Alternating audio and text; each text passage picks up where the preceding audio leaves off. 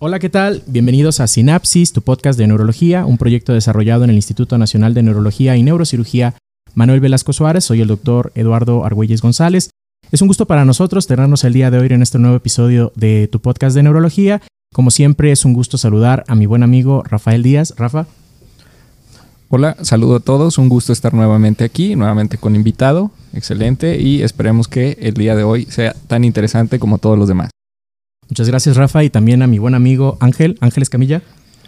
Buen día a todos nuestros neuroescuchas. Gracias por acompañarnos a una nueva emisión de este su programa dedicado a las neurociencias y feliz de tener a nuestro nuevo invitado.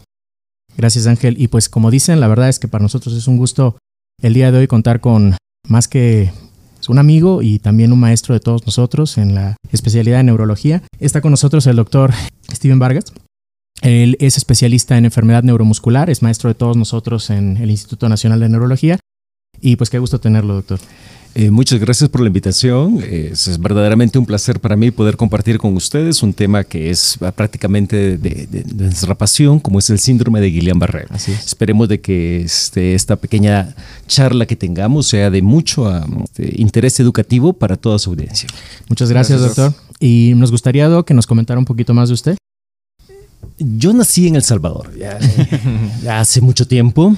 Este, me formé en la carrera de, medicina, hice medicina interna en El Salvador y en el año 2002, en aquella época, era muy frecuente que la mayor parte de mis maestros en El Salvador eran formados aquí, en México. Entonces nosotros como salvadoreños, pero además Centroamérica en general, siempre ha visto a México como, como el hermano mayor, entre comillas, y, y era donde aspirábamos a formar educación.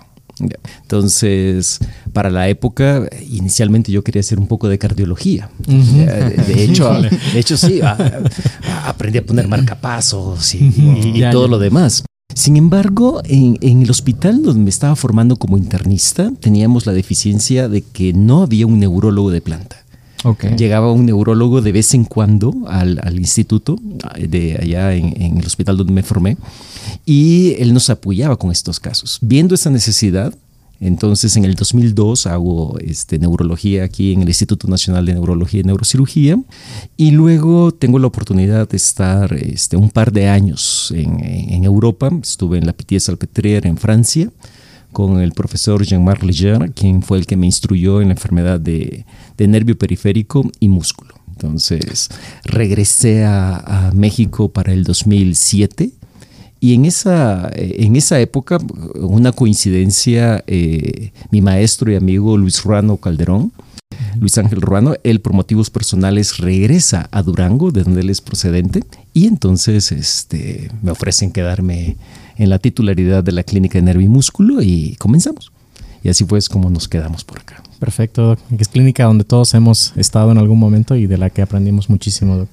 Em, pues le agradecemos mucho, Doc, eh, por haber estado con, por estar con nosotros el día de hoy para compartir este tema que coincidimos. La verdad es que pensamos que si existen temas que son torales, que son imprescindibles en la formación del neurólogo, pues tiene que estar necesariamente el síndrome de Guillain-Barré.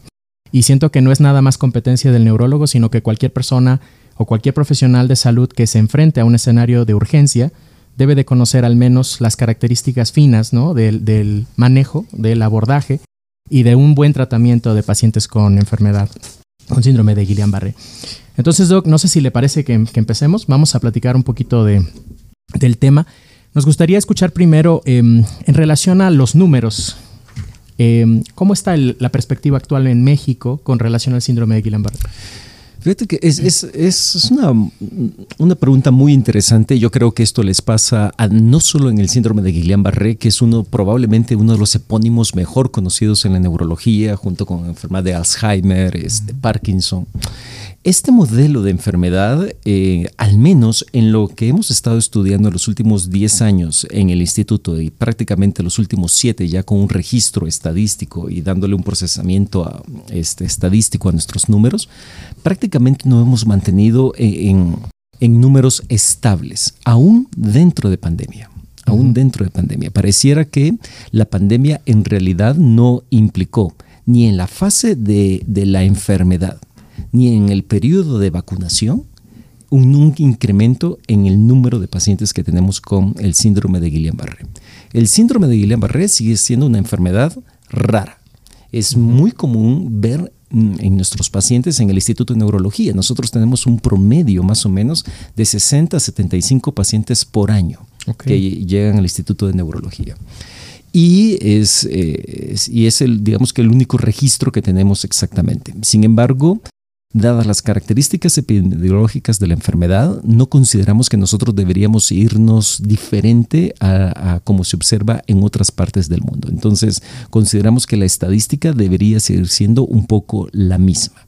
En lo que sí puede variar eh, un poco la presentación con respecto a la literatura habitual es que nosotros sí tenemos un porcentaje más importante de las variantes axonales del síndrome de Guillain-Barré que como ustedes bien saben, el síndrome de Guillain-Barré por electrofisiología se puede clasificar en desmielinizante o axonal. Y el componente axonal es infrecuente en la población europea, de Estados Unidos, Canadá, que son los que, mm, digamos, estudian más este modelo de enfermedad. Ellos conocen poco de las variantes de, axonales. Sin embargo, Anteriormente teníamos el concepto de que nosotros veíamos más variantes axonales que desmielinizantes. Sin embargo, en un trabajo publicado junto con el doctor eh, Juan Carlos eh, López Hernández, nos dimos cuenta que en realidad las variantes axonales constituyen el 45% de todos los casos de Guillain-Barré que llegan al Instituto de Neurología. Entonces, aunque tenemos un predominio de la forma desmielinizante, es apenas menor que la idea general que teníamos. Ya, sin embargo, tenemos un número importante de variantes axonales que supera probablemente a lo que normalmente ven los colegas eh, en población anglosajona. Y aquí, doctor, tal vez el razonamiento que podría saltar ¿no? a, eso, a esa, esa apreciación epidemiológica es, ¿qué tan sensato es atribuirle esto a la exposición a Campylobacter? Es una muy buena pregunta y efectivamente, hasta donde tenemos nosotros conocimiento, las variantes desmielinizantes tienen un origen diferente como trigger, como disparador inmunológico al del Campylobacter jejuni. El Campylobacter jejuni prácticamente se ha fincado en, las formas axonales y desafortunadamente no, es, no ha sido como posible para nosotros eh, estudios serológicos de Campylobacter jejuni en nuestras formas axonales pero tendríamos que eventualmente hacer este, esta iniciativa de buscar estos componentes serológicos y confirmar si realmente esta información, que nace esencialmente de, estudios, de los primeros estudios donde se describieron las formas axonales, fueron anglosajones que llegaron a, la República de China, donde, hicieron estos, estos primeros descubrimientos este, de las formas axonales del síndrome de Guillain-Barré. En ellos sí lograron demostrar el Campylobacter jejuni. En población mm, latinoamericana, hasta donde es mi conocimiento, no hay un estudio serológico a partir de esto. Pero sí, sí, es eh, atrae, un poco, ¿no? Tal vez hacer esta asociación igual por las consideraciones socioculturales, de exposición que, tenemos en México. Deberíamos. Se vuelve muy atractiva, ¿no? Esa posibilidad. Sí, deberíamos. Deberíamos considerar o deberíamos considerar algún otro tipo de germen, ¿no? Probablemente, ¿no? Entonces, recordemos que todavía nuestra, nuestro estado de salubridad es, no es óptimo y en ese motivo los procesos gastrointestinales diarreicos asociados a infección pudieran estar en relación al aparecimiento de, los, de las formas esporádicas de Guillain-Barré.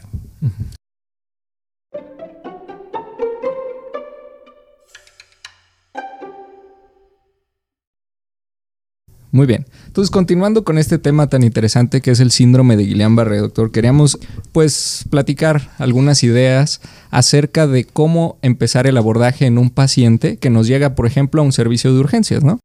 Eh, sabemos que el Guillain-Barré es la causa más frecuente de una tetraparesia flácida, aguda sobre todo por, su definición, pero no todo es Guillain-Barré, ¿no? Entonces, sobre todo para nuestros compañeros que están más, más en contacto con esta este, atención de urgencias, pues debemos de saber que si bien el síndrome de Guillain-Barré representado como esta enfermedad de polirradículo neuropatía aguda, comparte muchas características clínicas con otras etiologías, ¿verdad? Entonces también tenemos que estar pensando en estas etiologías pues para no dejarlas pasar e irnos directamente hacia el abordaje diagnóstico y después del tratamiento de síndrome de Guillain-Barré. Algunas de estas etiologías que debemos de tener en consideración son las alteraciones metabólicas, por ejemplo. Como sabemos, las alteraciones hidroelectrolíticas, sobre todo del potasio, nos pueden dar un síndrome clínico muy similar a lo que es el, Guillain-Barré.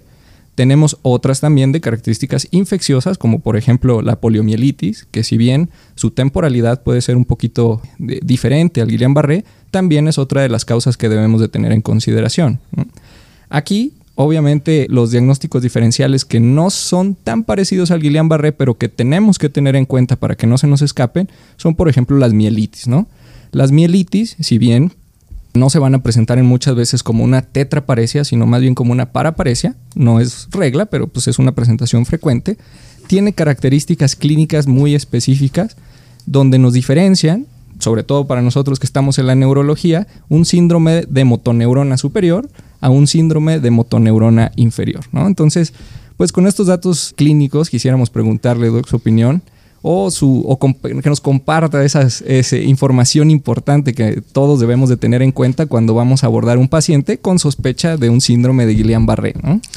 Eh, fíjate, Rafa, que eh, eh, en eso estoy completamente de acuerdo contigo, porque al final el colega que atiende en urgencias, que bien puede ser un urgenciólogo o un colega internista, y si tienes suerte, encuentras un neurólogo por ahí mal puesto en urgencias.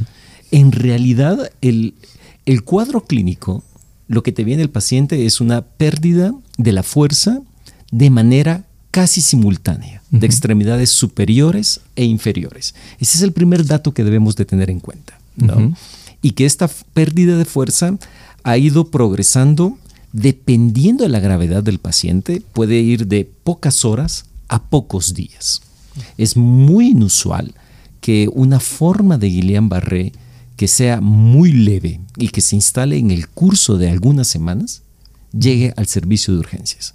Nuestra impresión es, de hecho, que hay algunas formas de Guillain-Barré que la pasan en su casa, ya que se debilitan un poco, pero no terminan de, perder tanto la fuerza y el cuadro se autolimita y el paciente se recupera.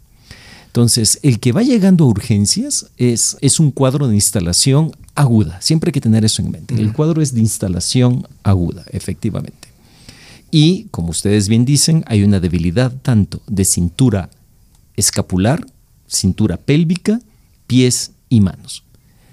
En ausencia de síntomas sensitivos o los síntomas sensitivos son menores dentro del cuadro clínico. De hecho, muchas veces el paciente ni siquiera los expresa. él, él expresa la debilidad. Y a menos que ustedes hagan un interrogatorio propositivo, se dan cuenta que el paciente además tiene síntomas sensitivos que incluso pudieron haber precedido a los motores. Eso es importante, ¿no? Porque algunos compañeros tienen la idea de que solamente es una enfermedad con expresión motora, pero hay que remarcar que en muchas ocasiones sí llega a haber estos síntomas sensitivos, como usted bien nos está mencionando. Y un detalle que es como muy frecuente en el Guillain-Barré es que cuando el síntoma sensitivo aparece, Ustedes pudieran interrogarlo preguntando por sensación de adormecimiento, hormigueo distal de extremidades superiores. El paciente de pronto comienza a sentir un hormigueo en las manos. Una sensación como tener como vendada las manos, una sensación como de pequeños toques eléctricos, pero que le presta poca atención, porque en realidad el síntoma no es muy dominante. Sino es que hasta que aparece la debilidad es que el paciente comienza a eh, preocuparse un poco más por su estado de salud. Dicho este componente sensitivo, vemos entonces la debilidad que puede incluir manos, pies, hombros, cadera. Y entonces en la exploración, ustedes lo que encuentran es arreflexia. Dicho esto, 10% de los pacientes con Guillain-Barré, al momento de tocar el servicio de urgencias, conservan los reflejos. Guardemos esa la, idea. Y la otra parte que, pudiera ser una fineza para los colegas neurólogos es que la arreflexia tiene un proceso que pasa por hiporreflexia. Y siendo esta una enfermedad autoinmune, el fenómeno es generalizado pero azaroso. Y entonces ustedes podrán ver que hay si el paciente tiene reflejos, hay diferencia de reflejos. Ustedes pueden encontrar como un poco más de hiporreflexia, por ejemplo, en los inferiores y reflejos normales en superiores. Porque la enfermedad habitualmente, como es ascendente, entonces comienza el primer compromiso en extremidades inferiores y luego se va a las superiores. Entonces, a veces esos detalles eh, ustedes eh, los guardan, dice, sí tiene reflejos, pero como que los reflejos en superiores están más vivos que en inferiores. En el contexto de una cuadriparesia flácida, aguda. Entonces, estos detalles son los primeros. Dicho esto, debes de tener en mente, esto seguramente es un Guillain-Barré.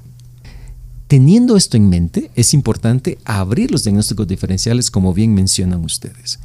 Y el primero, que es por mucho más frecuente, es las alteraciones metabólicas como la hipocalemia. Sí. La, la baja de potasio, además, al punto que les llega un paciente al servicio de urgencias y ustedes pudieran confundirlo con síndrome de Guillain-Barré, no es una baja de potasio como aislada. No, e- eso está anclado a algo más. Si, si se logra demostrar hipopotasemia en el paciente, ok, no tienes Guillain-Barré. O por lo menos no podríamos seguir pensando en Guillain-Barré sin haber repuesto el, el El potasio. ¿no? Así es. Fíjense, aunque tengan el potasio bajo, habitualmente pueden, el cuadro clínico puede coexistir con la diarrea. Entonces, a lo mejor ustedes tienen un potasio bajo por pérdida de electrolitos en el cuadro diarreico. Entonces, aunque tengan la hipopotasemia, ustedes no pierden todavía la convicción de que pueden estar enfrente de un Guillain-Barré. Y ustedes corrigen el potasio. Si corregido el potasio sigue débil, ustedes regresan otra vez al diagnóstico de Guillain-Barré. Si corrigiendo el potasio el paciente mejora, ok, fue una hipopotasemia. Y nos llevamos las palmas, ¿no? Y se llevan las palmas. Vuelve a. Sí, no, claro, porque además le pasan el potasio y Y es inmediato. y es inmediato. Fíjense, Un detalle que además nos ayuda a entenderlo, que las hipopotasemias, ustedes ven que el paciente va perdiendo la fuerza con una agudeza que en el caso de Guillain lo que le sigue es afección de síntomas en la región vulvar y falla ventilatoria. Y ellos caen a la cuadriplegia, si ustedes gustan, y ahí se detuvo. No vuelve a haber un dato más de agravamiento, ni vulvar ni de diafragma. Ese, ese es un dato. Y en las hipopotasemias, como ustedes bien saben, no hay toma de nervios craneales. Entonces, Claro. esos son datos que nos ayudan desde la clínica a pensar de que, o incluso decir, oye, eh, tú, tú como que tienes una, una, una diparesia facial y estás con un potasio bajo, sigo pensando en Guillain. Porque es, es muy poco probable que un- una hipopotasemia te dé estas características. Tan es así que es primera causa de diparesia facial, ¿no? Es la primera causa de diparesia facial. La otra causa es infrecuente, al menos en México. Ujú. Lyme. Ujú. Lyme es completamente infrecuente en México. Entonces, cuando uno ve diparesia facial, eh, eso es Guillain hasta no demostrar lo contrario. Entonces, los cuadros de hipopotasemia pueden estar en relación a canalopatías, eh, pacientes que tienen una condición médica como las canalopatías, y es responsable de una parálisis periódica hipocalémica, por ejemplo, o normocalémica, o que es muy frecuente, trastornos de la glándula tiroidea. Esa es otra causa. Entonces, eh, si se dan cuenta, eh, el encontrar el potasio bajo en una tetraparesia flácida, sí, lo que nos indica es que hay una condición de base que ha mandado al paciente a un potasio al punto de que fenotípicamente lo confundimos como síndrome de Guillain-Barré. El otro dato que es muy importante es la mielitis.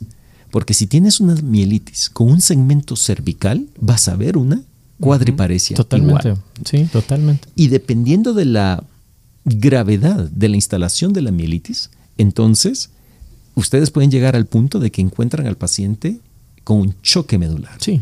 Y en el choque medular hay neurona motora inferior, Sí, entre comillas. está flácido Está totalmente. flácido y está refléctico. Sí, sí, sí. flácido y arrefléctico. Sí, digo, a todos nos ha tocado, y si no, nos va a tocar hacer un diagnóstico diferencial entre una mielitis y Sí. una polineuropatía o poliradiculoneuropatía. Justamente. Entonces, pensando en eso, los cuadros que me ha tocado observar con mielitis con segmentos altos, y estamos hablando de los segmentos cervicales, el establecer el nivel sensitivo que es muy flagrante.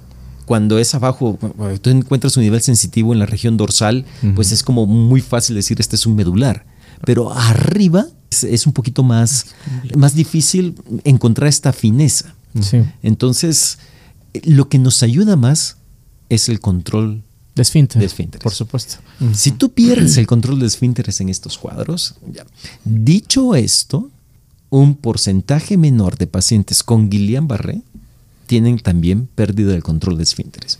Ya, entonces, la mielitis es un diagnóstico que tú podrás sospechar en el momento en que el paciente esté evolucionando y esté saliendo del choque y estés comenzando a ver que sigue débil y está comenzando a aparecer los reflejos. Claro. Entonces, no, es, no son diagnósticos tan fáciles No, de para nada. establecer. No son diagnósticos tan fáciles de establecer. Sobre todo en nuestra realidad de salud, en donde los, los pacientes, los- el acceso a velocidades de conducción nerviosa o imágenes de resonancia magnética no es tan expedito. Entonces, muchas veces es, hay que esperar a que, a que tengamos espacio para que le hagan el estudio. En algunos hospitales en América Latina no tienen la resonancia magnética, ellos la subrogan y entonces la tienen que enviar a otro lugar y en todo lo que eso va a suceder. Entonces, no siempre se mantiene esta parte. Entonces, ese es un dato que es como muy importante. En el cuadro de mielitis deberíamos en principio, digamos, eh, considerar también el cuadro traumático, ¿no? que tengamos un, un canal cervical estrecho. Sin embargo, recuerden de que el Guillain-Barré prácticamente es una enfermedad indolora.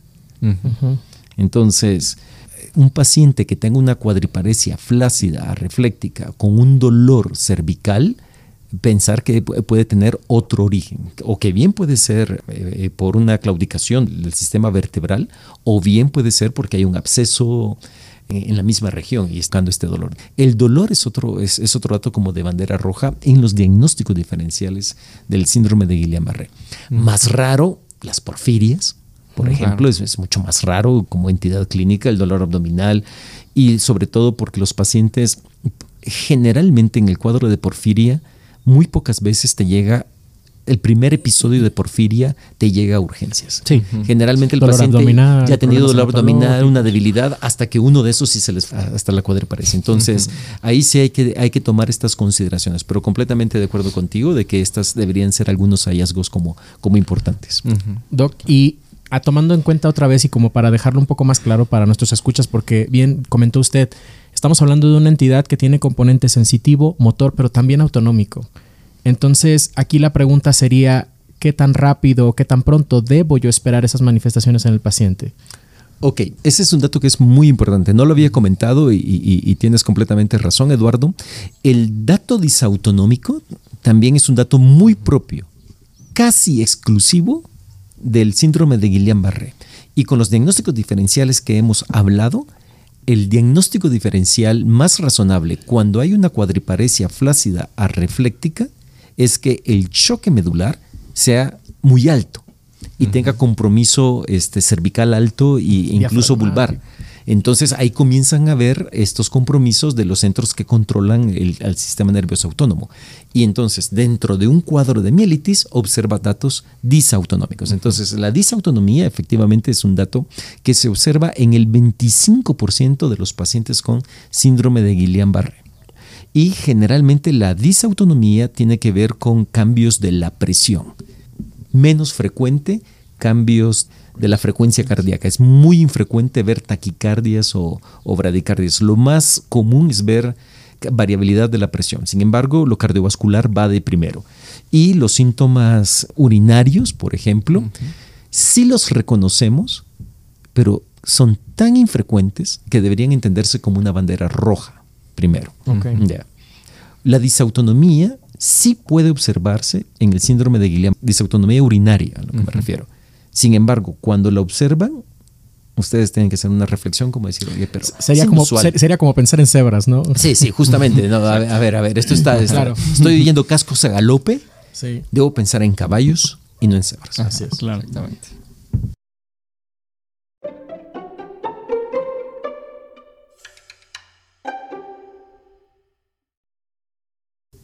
Y hasta aquí me gustaría retomar un poco, doctor, lo que nos ha comentado como comentario final. uno de sus artículos precisamente citan una referencia que dice que la enfermedad de Guillain-Barré no debe considerarse como una enfermedad benigna a pesar de que tiene un tratamiento oportuno y demás y el desenlace, bueno, el paciente pierde la marcha, aproximadamente un 20% no vuelven a caminar en su vida y hasta un 5% pueden llegar a fallecer, ¿de acuerdo? Con, por todo esto que nos ha comentado. Falla respiratoria, fallas autonómicas y demás. Entonces es algo que debemos tener muy en cuenta y que desde luego pues es importante que identificamos a tiempo. Además, eh, con todo lo que se ha dicho hasta el momento, yo creo que muchos de nuestros neuroescuchas ya se dieron cuenta que esto pues se trata de un proceso inflamatorio por una respuesta inflamatoria, una respuesta tal vez, eh, digámoslo así, cruzada por epítopos de infecciones, que es lo que hasta el momento hemos estado discutiendo. Infecciones, ya hemos dicho, eh, de vías este, gastrointestinales, sí, Campylobacter jejuni, pero también, ¿por qué no mencionar la parte de las infecciones respiratorias? Inclusive aquí mismo en el instituto se hicieron estudios cuando salió pues todo lo de SARS-CoV-2, cuando salió la pandemia por Zika también, y pues se estudió qué sucedía con estos pacientes. Tenían la, infección respiratoria y presentaban el, el Guillain-Barré y bueno, cuál era la relación que había entre uno y otro. Pues al ser eh, una enfermedad que ataca los nervios que están mielinizados, pues prácticamente tenemos muchos nervios mielinizados, como se ha comentado hasta el momento, motores sensitivos y la parte autonómica. Y pues de las principales etiologías que se describen eh, en la literatura, virus y bacterias principalmente, eh, de los virus, citomegalovirus, Epstein-Barr, y de las bacterias, ya mencionábamos, eh, Campylobacter juni, pero también eh, Mycoplasma pneumoniae, por ejemplo, que también es una bacteria que afecta vías respiratorias. Todo esto por una reacción cruzada con eh, glicoproteínas principalmente. No sé si nos podría aclarar usted un poco qué, es esta reacción cruzada, cuáles son epítopos, cuáles son este, los componentes que se, que se afectan. Eh, eh, en este caso, Ángel, como bien has dicho, el síndrome de Guillain-Barré es una condición médica autoinmune, sin lugar a dudas, por un lado. Y por el otro lado, entonces necesitas dos condiciones muy particulares. Uno, la exposición a un trigger, que es lo que estamos eh, platicando un poco. Y en la segunda parte es una susceptibilidad del sujeto. Sin lugar a dudas. Necesitas, esta combinación debe de ocurrir. Y además, pareciera que esta susceptibilidad del sujeto no es permanente. Parece que la susceptibilidad podría verse de forma transitoria. Y esto explica por qué los pacientes que han tenido el síndrome de Guillain-Barré como un evento único, a pesar de que siguen teniendo infecciones de vías aéreas respiratorias y a lo mejor por el mismo germen, no vuelven a desarrollar otra vez otro episodio de Guillain-Barré. Lo que sucede esencialmente es que el sistema inmunológico que está diseñado para, eh, para protegernos de infecciones, reconoce algunos de los ah, eh, como epítopes de la superficie de la membrana de los gérmenes, sean parásitos, sean este, bacterias, sean virus. Y estos epítopes comparten una estructura que es similar a elementos que son naturales en nosotros. Y en el cuadro de Guillain-Barré lo que sucede entonces es que el sistema inmunológico, cuando el fenómeno ha sido disparado por un trigger, entonces ahí ellos reconocen el epítope, en este caso son los gangliósidos. Los gangliósidos en, el síndrome de Guillain-Barré vinieron a explicar mucho lo que corresponde a las formas axonales. Más desconocemos todavía lo que tenga que estar en relación con las formas desmielinizantes. Eh, por eso esto de antigangliósidos, el clásico GM1 que se observa para el síndrome de Guillain-Barré en su variante axonal motora aguda que conocemos por el acrónimo del inglés AMAN, ese es el, ese es el ejemplo típico, pero en la variante axonal. Los desconocemos para la variante este, desmielinizante y se han hecho muchos esfuerzos por tratar de encontrarlos y sigue, sigue siendo un tema eh, oscuro dentro, dentro de la fisiopatología del síndrome de Guillain-Barré. Dicho esto, estos epítopes que compartimos un poco, ¿ya? y es, es lo que hace la reacción cruzada porque el sistema inmunológico montó la respuesta contra la bacteria o el virus ¿ya? y posteriormente ¿ya? el sistema quedó reverberando el inmunológico y de pronto se le quedó viendo tu nervio. y de pronto lo que el sistema inmunológico reconoció, por ejemplo, el Campylobacter jejuni dijo, tú no eres mío y por eso voy contra ti. De pronto se le quedó viendo tu nervio y de tu nervio se le quedó viendo al nodo de Rambier y dijo, tú no eres mío. y comienza el ataque. También Producto del ataque es, es, el cuadro que tenemos, es el cuadro que tenemos. Entonces, en el síndrome de, de, este, de Guillain-Barré, ahora reconocemos que las formas desmielinizantes del síndrome de Guillain-Barré sigue siendo a nivel de la región nodal y paranodal. O sea, es una enfermedad, aunque la variante es desmielinizante, el target es axonal.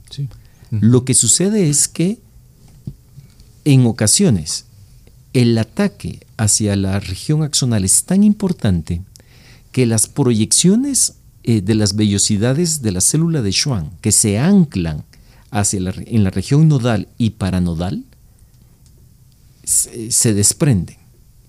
Y ese desprendimiento es lo que se entiende como, como, como desmielinizante en los procesos.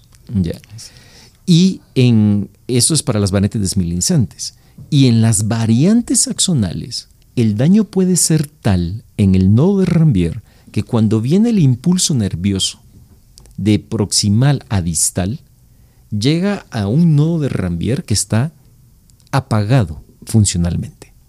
Entonces, el impulso nervioso se corta allí.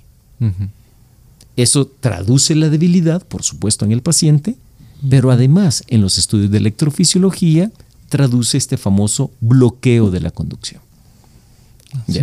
Y a veces el bloqueo de la conducción, y podemos aprovechar en este momento, es, se observa, y es muy clásico verlos en los modelos de enfermedades autoinmunes por un lado, y por el otro lado, eso explica por qué algunos pacientes en los estudios de electrofisiología están muy afectados y de pronto inicias la maniobra y el paciente se recupera rápidamente porque da la impresión de que las amplitudes caen tanto en las velocidades de conducción nerviosa que se interpreta entre comillas como degeneración axonal. Pero el paciente se recupera rápidamente por lo que el nervio, el axón no pudo haber estado degenerado. Lo que estaba era bloqueado. Entonces no llegó a la degeneración pero estaba disfuncionando al punto de que no permitía que el estudio de electrofisiología condujera. Y por eso tienes eh, este, estos cambios tan severos. Y clínicamente se, eh, no correlaciona con la evolución del paciente. Entonces, estas partes de la que hemos logrado entender nos ha permitido fincar que, la, que el síndrome de Guillain-Barré sigue siendo este fenómeno mm, neuropático para la variante desmielinizante, pero para la variante axonal es prácticamente una nodo para nodopatía. Las, las, variantes AMAN y AMSAM son nodo para nodopatías. Y quién sabe si esto eventualmente se van a ir dividiendo. Y considerar el Guillain-Barré a la forma desmielinizante y considerar a la MAN una nodo para nodopatía, que es una, es una que fisiopatológicamente entonces se entiende diferente, aunque el cuadro clínico se comparte. Digo, ahorita podríamos remarcar que esto estamos hablando de un síndrome, ¿no? Como estamos diciendo, el síndrome de Guillain-Barré, pero que lleva de trasfondo un fenómeno inmunomediado con expresión a diferentes regiones, digamos, del sistema nervioso en este caso periférico, que probablemente en un futuro los vayamos a separar en diferentes entidades, tal vez que nos lleve a incluso a maniobras terapéuticas mucho más específicas o incluso ir definiendo esta predisposición por qué unos pacientes generan un tipo, por qué otros pacientes generan otro tipo, o incluso relacionarnos con estas etiologías o incluso con estos microorganismos que teóricamente son los que van a desencadenar esta respuesta autoinmune. Y yo creo que el futuro va para allá. Eso ya pasó en la forma crónica, en el CIDP. Eh, el grupo de Luis Querol e Isabel Hill en Barcelona ellos encontraron estos anticuerpos, antifusina 155, antifusina 185, anticontactina, anticarsp y todos estos. Y al final, en la actualidad, ya no son CIDP. Ahora ellos se llaman nodo para nodopatías. Sí, justo. Crónica. ¿Quién sabe si aman?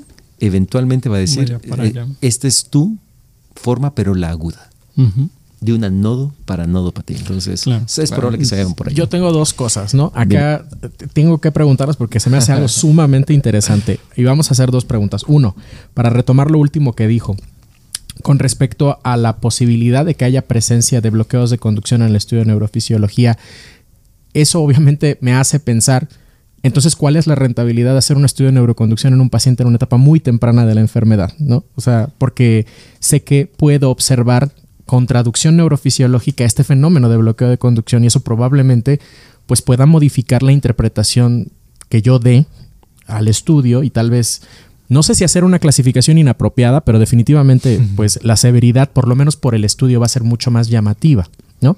Esa sería una. Y la otra que muy probablemente nos pregunten, porque es una pregunta que igual cuando entras a neuro es muy frecuente, eh, tal vez no hemos comentado nada sobre el factor temporalidad, ¿no? Porque arbitrariamente hemos dado como punto de corte ocho semanas dentro de la evolución para decir que algo va a comportarse como crónico o no. Pero no es infrecuente que nos hagan el cuestionamiento de, bueno, yo tengo un paciente que sé que tuvo un cuadro de una neuropatía sensitivo-motora que se presentó de forma aguda y que no le, no le dieron tratamiento y tuvo un curso natural. Pero en ese momento era aguda. A lo mejor yo estoy viendo ahorita un paciente tres meses después y sigue secuelado. ¿Qué estoy viendo en este momento? ¿Es una CIDP o es un Gillian secuelado? Ah, Fede, está muy interesante porque son los planteamientos ya, ya en la práctica clínica. Lo que, la, pregunta que haces, Eduardo, tiene que ver con, un tema ya, ya, ya muy práctico. ¿no? Primero, con, el tema de, la... Eh, de qué tan temprano debemos hacer un estudio de velocidades de conducción nerviosa. Primero, el diagnóstico de Guillain-Barré sigue siendo clínico. Este es un mensaje que nos gustaría eh, que llegara claramente a toda su audiencia. Sigue siendo clínico. De hecho, en, el, este, en el 2016 se cumplieron 100 años de que Guillain y Barré describieron la enfermedad y no hemos agregado absolutamente nada en la clínica que ellos no hubieran dicho sigue siendo exactamente como ellos dijeron. Los estudios de electrofisiología nos sirven muchas veces para sentirnos cómodos con el diagnóstico que estamos haciendo cuando tenemos un acceso razonable a estos estudios. Pero si el estudio de velocidades de conducción nerviosa no se puede establecer con relativa rapidez y tienes la convicción clínica que es un Guillain-Barré, en donde razonablemente los diagnósticos diferenciales ya comentados han sido excluidos, tratar. Mm. La recomendación es tratar. Cuando dispones del estudio de electrofisiología, en general, en general, el estudio de electrofisiología ya va a tener alguna anormalidad en tanto que el paciente ya inició la clínica. Entonces es muy poco probable que encuentres un estudio de electrofisiología normal en el contexto de un paciente que ya te debutó el cuadro clínico que está sospechando de Guillain-Barré. De hecho, eso debería hacerte reflexionar. Si estoy enfrente de un Guillain, porque a, lo mejor es, entonces es medular, ¿eh? a lo mejor podría ser medular, ¿no? Entonces. Pero qué pena que te lo diga. Se supone que es algo que uno hizo. Ante la duda, consulta a tu neurólogo de confianza. Consulta a tu neurólogo de confianza. Y el, el detalle entonces es que en los estudios de electrofisiología, nosotros sí los recomendaríamos. De hecho, mm. los recomendamos antes incluso que la punción lumbar. Ya Así es. De hecho, se puede fincar el diagnóstico de Guillain-Barré sin necesidad de la punción lumbar. Sin necesidad de la punción lumbar.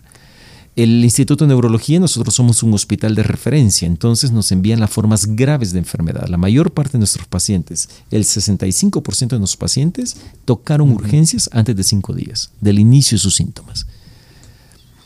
Y, y nuestro porcentaje de pacientes que tienen este, el, eh, eh, la escala de discapacidad de Guillain-Barré entre 4 y 5 también es, es, es muy alto, pero porque somos un hospital de referencia. Pero eh, en general eh, nosotros tenemos la posibilidad de hacer las velocidades de conducción nerviosa, la, las- la punción lumbar, somos un hospital escuela además, y esto nos permite conjuntar los elementos. Pero los cambios electrofisiológicos sí se pueden observar desde el inicio del cuadro clínico. La punción lumbar, como ustedes saben, puede salir normal los primeros días y no quita el diagnóstico. ¿ya? Y eso es como, como, como esta parte de, de- de utilidad eh, claro. en este Sí. aspecto. ¿no? Y- En este aspecto. Y tu otra pregunta, perdón, era. El paciente que lo dejaron evolucionar. Ah, claro. Sí. ¿En qué- ese, en qué ese escenario, e- ese escenario es como muy interesante. Fíjense.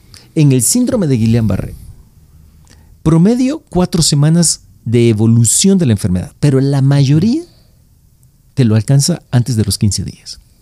El acné, es decir, hasta dónde se deterioró neurológicamente el paciente, habitualmente es hasta 15 días. Si el paciente te sigue progresando después de esa época y te llega a las cuatro semanas y se puede ir todavía un poquito más adelante, la- la- e- el, el tema clínico es progresión de síntomas y no la estabilidad. Es decir, si el paciente perdió la marcha al día 15 y sigue dos semanas después con pérdida de marcha, tú puedes hablar de sigue secuelado. Lo que no te puede suceder es que a las cuatro semanas comienza a haber falla ventilatoria porque sigue progresando la enfermedad. Ahí sí ya es, eh, es, es- es- es un poco más raro. De hecho, el, los- el- el cuadro clínico generalmente va a alcanzar el acné antes de los 15 días. En ese, en ese tenor, la otra posibilidad que tienes es que tengas la prima hermana, una 6DP de inicio agudo. Mucho más complejo. Sí, mucho más complejo. Nada más para remarcar, porque creo que no lo hemos mencionado. Solamente hablando de CIDP, estamos utilizando siglas en inglés Sí. de la polirradículo-neuropatía Desmielinizante desmielinizante crónica. inflamatoria crónica, ¿verdad? Así Nada es. más para nuestros oyentes, porque no, creo que no lo hemos mencionado. Sí, no lo hemos ahorita, mencionado, así es, Estar en el mismo renglón, ¿no? Eh, para estar justamente en el, eh, eh, eh, en el mismo tenor. Sí. Y, y entonces ahí puedes tener a un paciente que inicialmente, y me ha sucedido en la práctica clínica, y no a mis principios, todavía me sigue sucediendo, que yo lo veo y, y confundo una 6DP con un Guillain-Barré. Lo que pasa es que ambas mejoran con la maniobra, que es inmunoglobulina. La situación es que en el Guillain-Barré puedes tener una, una- un- una condición que se llama fluctuación relacionada al tratamiento. Sí, justo. Que quiere decir, yo dije que tú tenías Guillain-Barré, te di inmunoglobulina humana. Está descrita en la inmunoglobulina humana, pero no tenemos por qué pensar que no pueda suceder en la plasmaféresis. Y, el, y luego el paciente recupera y luego tiene una recaída. Esa es una fluctuación relacionada a tratamiento. ¿Piden una temporalidad para eso? Menor de ocho semanas. Perfecto. Menor de ocho semanas. No puedes pensar que el paciente esté fluctuando, muy buena la observación, después de las ocho semanas. Eso. Después de ocho semanas, piensa que estás enfrente de una CIDP más bien. Y que el primer cuadro fue una CIDP de inicio agudo. De- que, que lo que habla es un inicio realmente brusco, clínicamente es brusco. Entonces, tú lo ves y tú dices "Estoy frente a un Guillain y le tomas los- la- las velocidades y está desmielinizado. Y le haces la punción lumbar y está disociado. Tú eres Guillain. Te trato. Ya. Mejoras. Y luego recaes. Ya, recaes. Entonces, la fluctuación relacionada a tratamiento es una- un agravamiento del cuadro clínico del paciente que ya ha sido tratado. Y de los pacientes que por A o B motivo no han podido ser tratados y presentan una mejoría natural de la enfermedad y vuelven a caer, Eso se llama recaída. Ok, Y eso es antes de tres meses. de acuerdo. Si a ti te vuelve a dar Guillain-Barré después de este primer episodio y después de los tres meses, eso se llama recurrencia. De acuerdo. Recurrencia del Guillain-Barré. Entonces, la recurrencia del Guillain-Barré es completamente inusual. En, en el Instituto de Neurología, apenas el 3% de los pacientes son recurrentes de Guillain-Barré. Y la forma de recurrencia suele ser menos grave que la primera. En principio, porque el paciente ya sabe la experiencia. Entonces, Llega- llega cuando antes. comienza con las parestesias y un poquito de debilidad, llega y dice en las urgencias, me está dando Guillain-Barré otra vez, doctor. ¿Y, Ok. y han visto cambios en la variedad fenotípica electrofisiológica? En general, no, pero sin embargo, de los pacientes que logramos documentar, eh, de los 16 pacientes, creo que 3 o 4, sí tenían una variante diferente a la del primer evento. Una variante electrofisiológica diferente a la del primer evento. La regla es que te repiten en la misma, Variantes. en la misma variante electrofisiológica del Guillain-Barré. Y bueno, eh, con todo lo hasta aquí mencionado, doctor, eh, tenemos herramientas que son accesibles para nuestros colegas que están en los servicios de urgencias que podemos utilizar. Entre ellos, eh, una de las más conocidas son los criterios de Brighton, que al final lo que nos da es todo esto que hemos estado platicando, ¿no?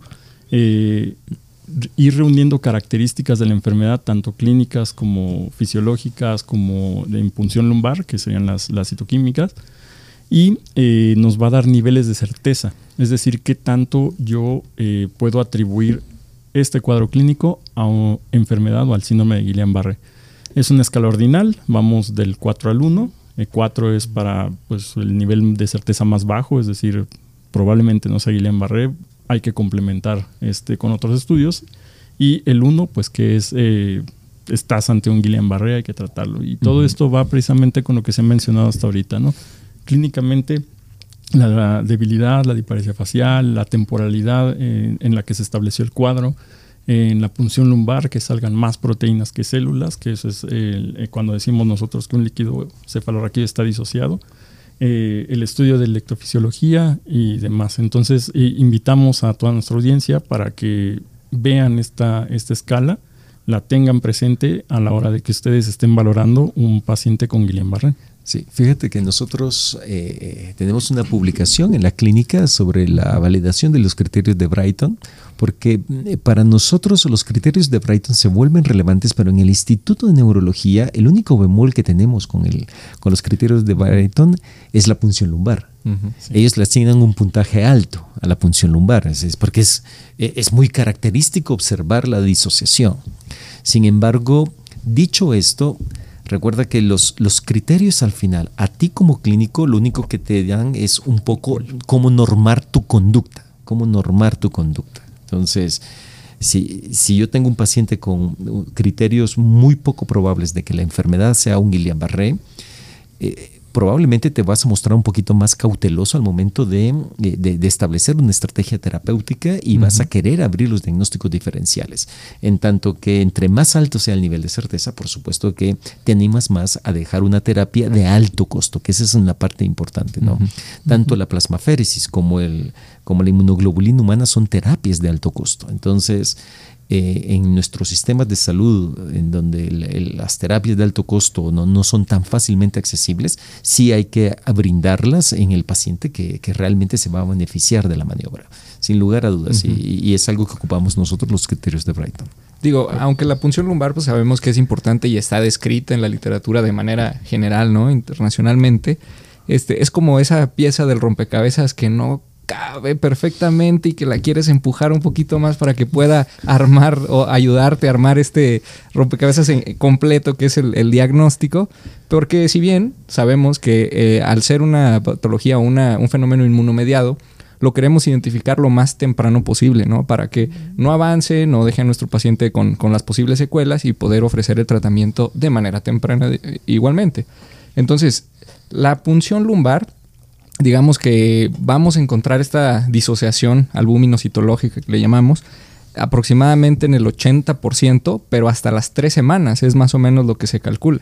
Entonces, eso ya nos está diciendo que tal vez uno de cada cinco pacientes que agarremos de manera muy temprana pueden tener una punción lumbar perfectamente normal, o incluso hay revisiones en donde es mayor este porcentaje.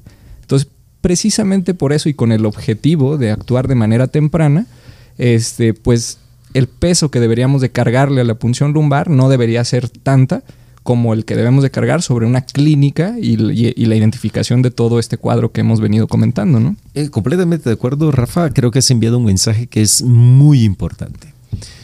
Eh, porque ¿dónde está lo apremiante de establecer el diagnóstico de Guillain-Barré en la forma que ves grave y rápidamente progresiva?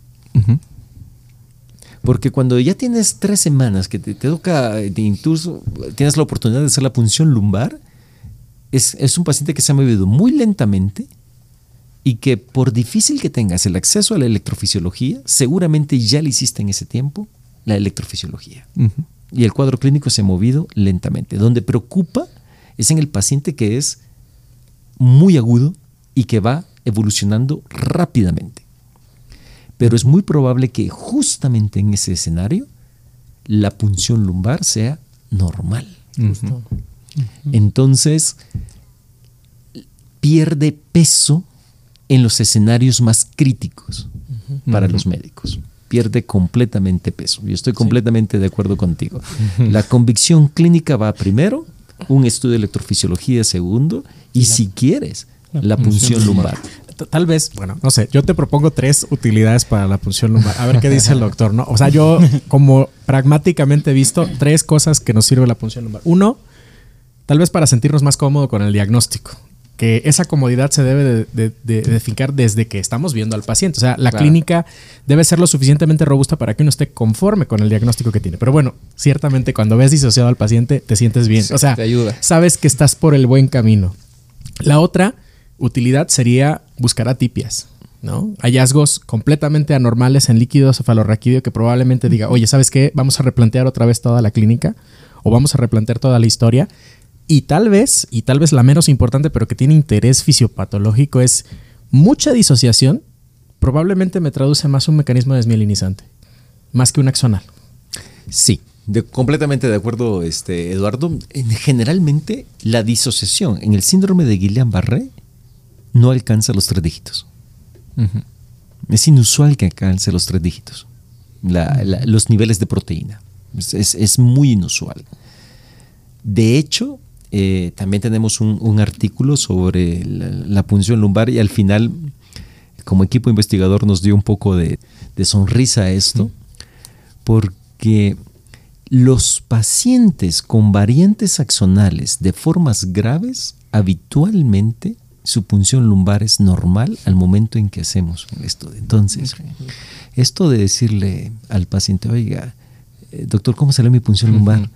Normal. Normal, normalita. ¿Y eso es bueno? No, no, no, para nada. Ese es el tema, ese, ese es el tema, ese es el tema, ¿no? ese es el tema. De hecho, cuando tenemos, porque nosotros tenemos la convicción, hemos, hemos construido el diagnóstico y todo lo demás, y, tenemos el estudio de electroficio con relativa rapidez en el Instituto de Neurología y la experiencia para decir, desde la clínica tú tienes Guillain-Barré te hacen la punción lumbar y te hace lo normal, y no tienes datos sensitivos, no tienes nervios craneales tomados, que es habitual en las formas desmielinizantes, más no en las axonales. Entonces tú dices, este, no, no es bueno que te hayas disociado, que no te hayas disociado.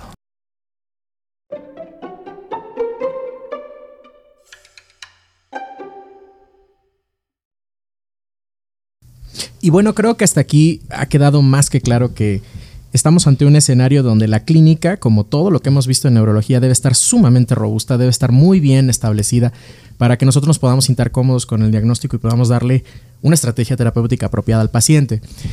Creo que sería bueno ahorita ahondar un poco en relación a las opciones terapéuticas que tenemos, porque esta enfermedad al evolucionar tan rápido se vuelve una verdadera urgencia y nos hace plantearnos decisiones muy rápidas con el paciente quién es el paciente ideal para tratar, cuándo no tratar, eh, qué modalidades tenemos para, para, hacer estas intervenciones, cuál es si hay alguna superior a otra. Sabemos que está la plasmaféresis, el uso de inmunoglobulina. ¿Hay alguna que sea superior, doctor? En general solo tenemos eh, conocidas dos. Eh, La, la inmunoglobulina humana polivalente a 2 gramos por kilogramo de peso, fraccionado en habitualmente 5 días, pero la inmunoglobulina se puede pasar de 2 a 5 días en realidad, no hay problema. Y la plasmaféresis, el estudio francés, que es el que mejor estudió esta parte, eh, sugiere que el número de sesiones que se hagan, ellos estudiaron 2, 4 y 6 sesiones. Al final, 2 es igual que 0. 4 es mejor que 2. 6 no es mejor que 4. Ok. Entonces, por lo menos, el estudio francés dice que mínimo 4. En México, habitualmente hacemos 5 sesiones de plasmaféresis. Y ese es como nuestro estándar de atención. En, es el- los colegas en Japón estudiaron eculizumab, un inhibidor de complemento.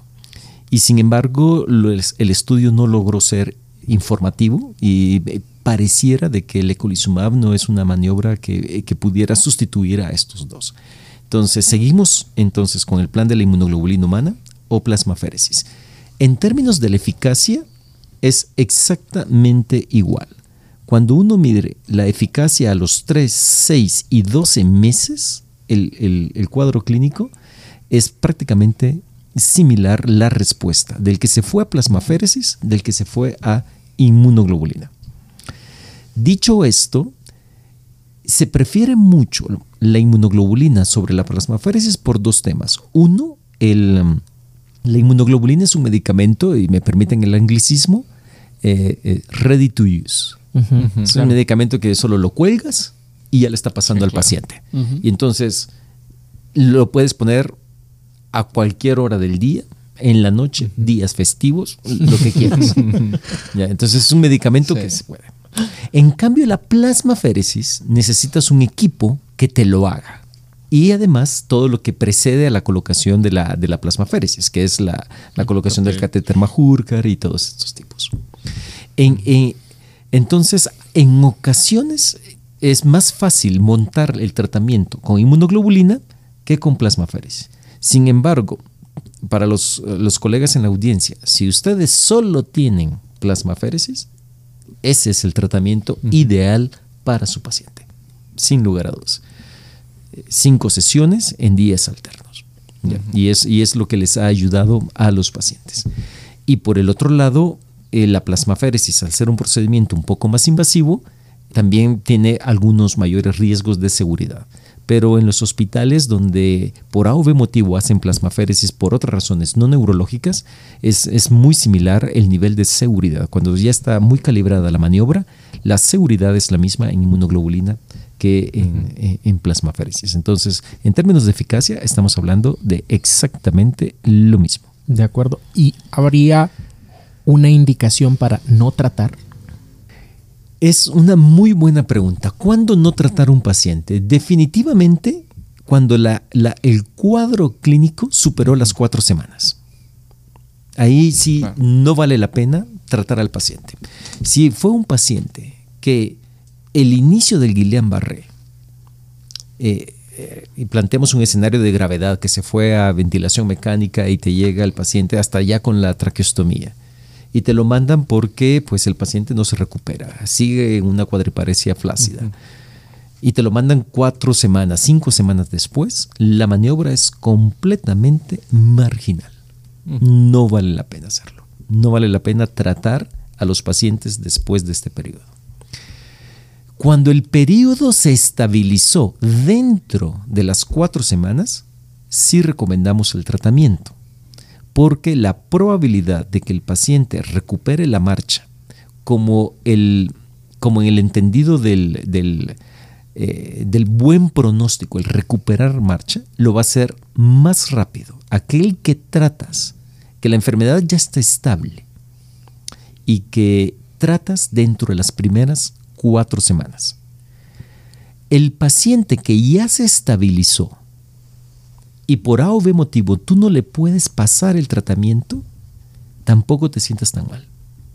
Porque el paciente se va a recuperar mucho más lento a que si lo trataras, pero se va a recuperar del punto donde está, que puede ser pérdida de la marcha o ventilación. Eh, ahí depende, ¿no? Ahí depende.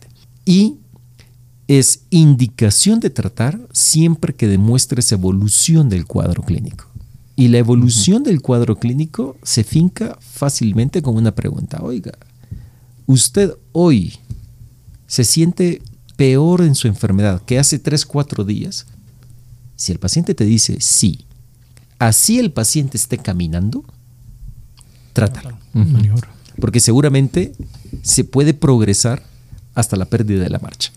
Entonces, el paciente que va progresando clínicamente, trátalo. Y el otro escenario que generalmente no lo tenemos en mente, existe poca evidencia médica, pero debemos hacerlo, es el paciente que a lo mejor motor no está muy comprometido, pero carga disautonomía. Claro. Entonces, la disautonomía es otro tema de este, tratamiento. De tratamiento, de ya, ¿no? Sí, justamente, porque no sabemos qué tan grave puede ser la disautonomía. Habitualmente, la disautonomía en Guillain-Barré, habitualmente, es una disautonomía que es muy tolerable. Pero no hay garantía ni forma de saber si esto va a ser así en el caso que tienes enfrente.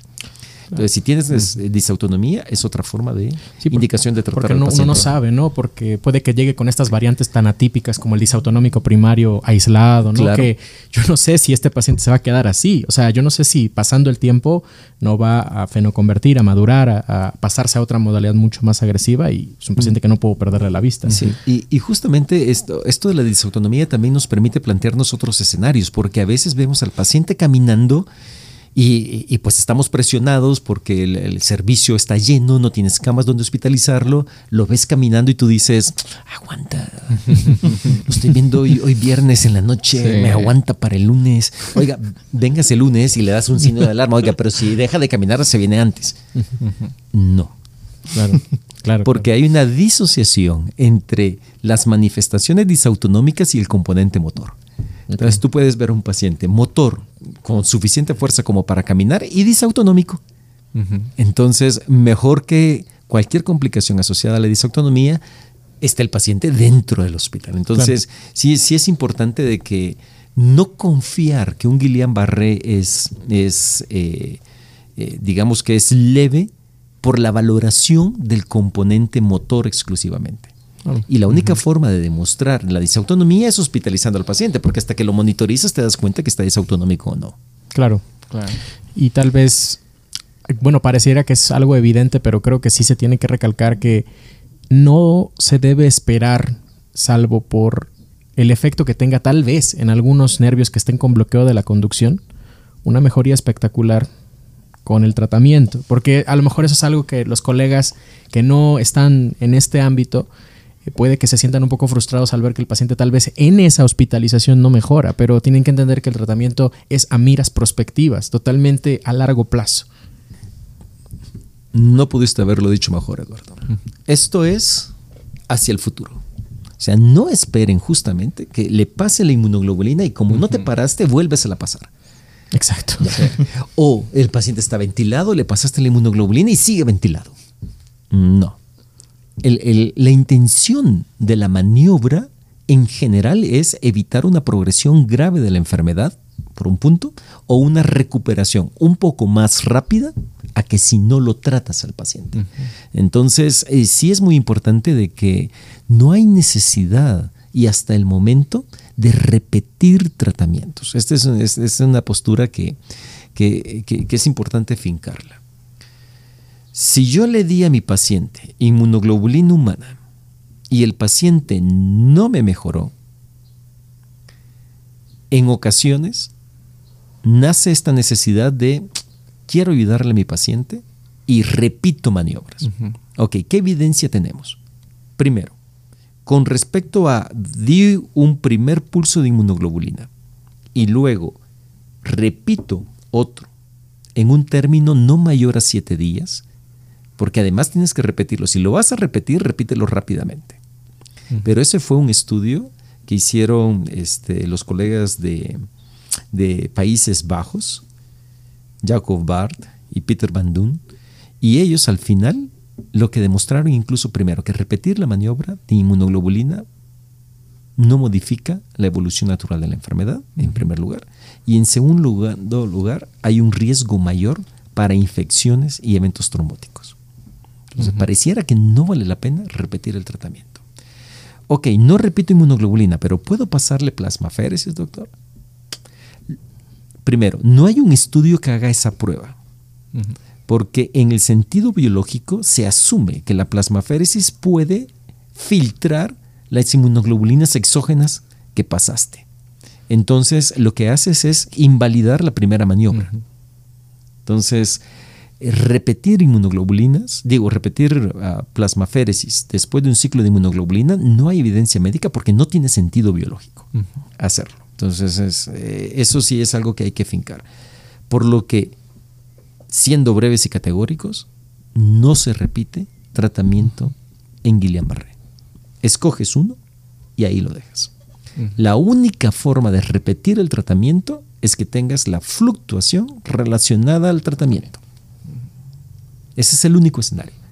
Pero porque el paciente no te mejoró, ahí sí no vale la pena. Perfecto. Sí, eso, eso digamos que en muchos centros llega a ser algo muy frecuentemente utilizado precisamente por esta ansiedad que pudiera llegar al, al médico tratante de que no ve esa mejoría inmediata, ¿no?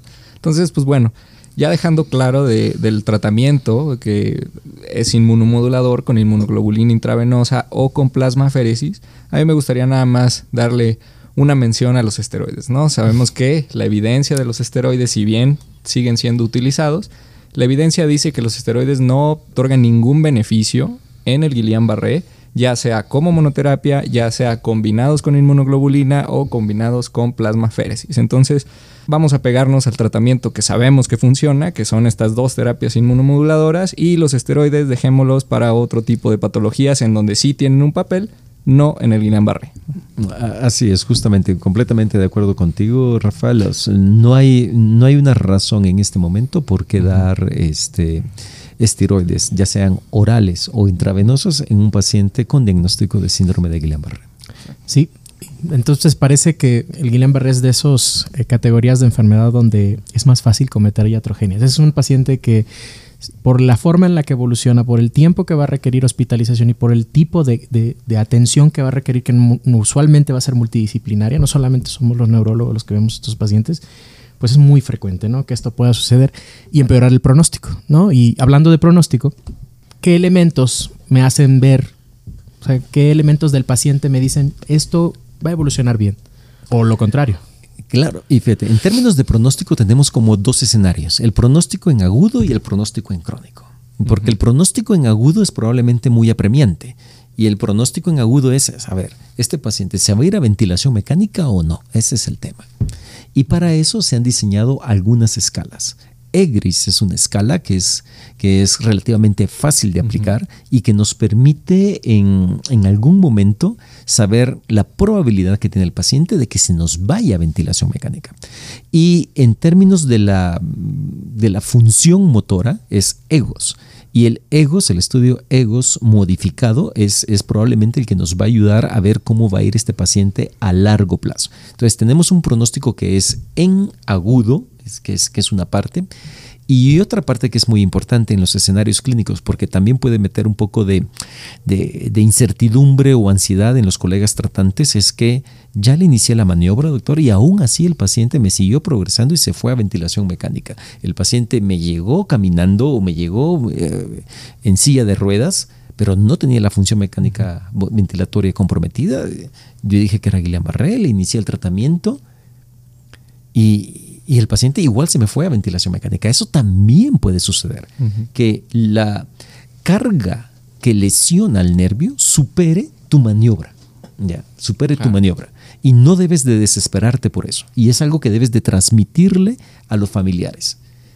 La, la, inmunoglobulina o la plasmaféresis no son infalibles. Ya, no son infalibles.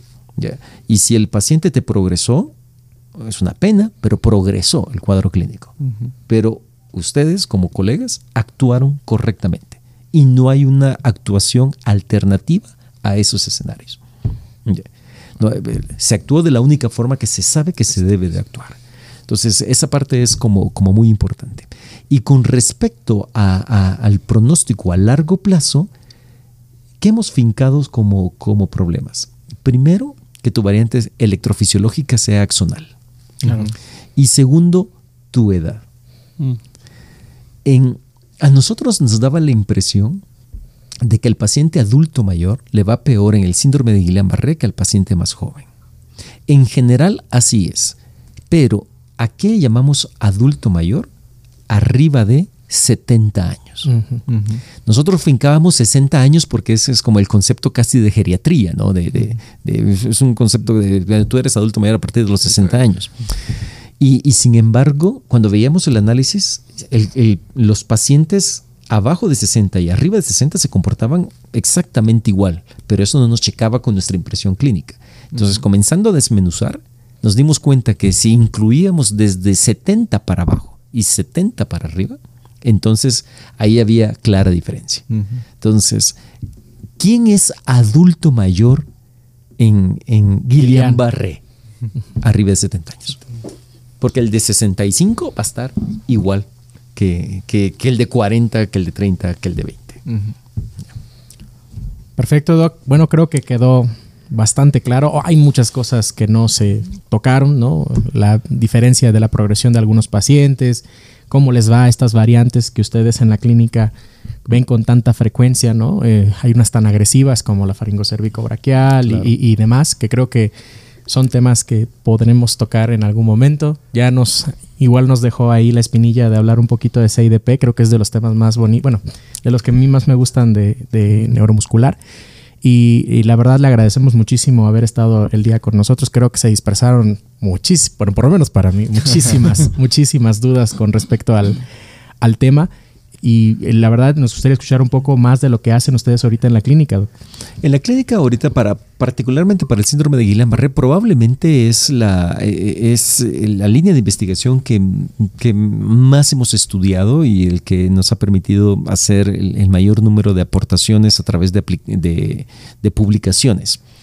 Este, actualmente estamos con, con, eh, con un tema de sobre todo con el tratamiento de los pacientes, porque eh, ustedes saben que el Guillain-Barré es una, es una enfermedad este, cuyo tratamiento, la inmunoglobulina, se ocupa por kilogramo de peso. Sin embargo, debemos de recordar que el- la inmunoglobulina actúa en el plasma y el porcentaje de plasma no se incrementa en relación a tu peso corporal. Interesante. Claro. Ya, Entonces, es de hecho, si tú eres un paciente con sobrepeso con obesidad, tu porcentaje de plasma sigue siendo más o menos similar al que te corresponde. Ok. Entonces, es probable que dar 2 gramos por kilogramo de peso real sea un exceso para estos pacientes. Y tendríamos que más bien ocupar peso ideal, porque en el peso ideal ya sabemos cuánto es la- el volumen de plasmático que traes.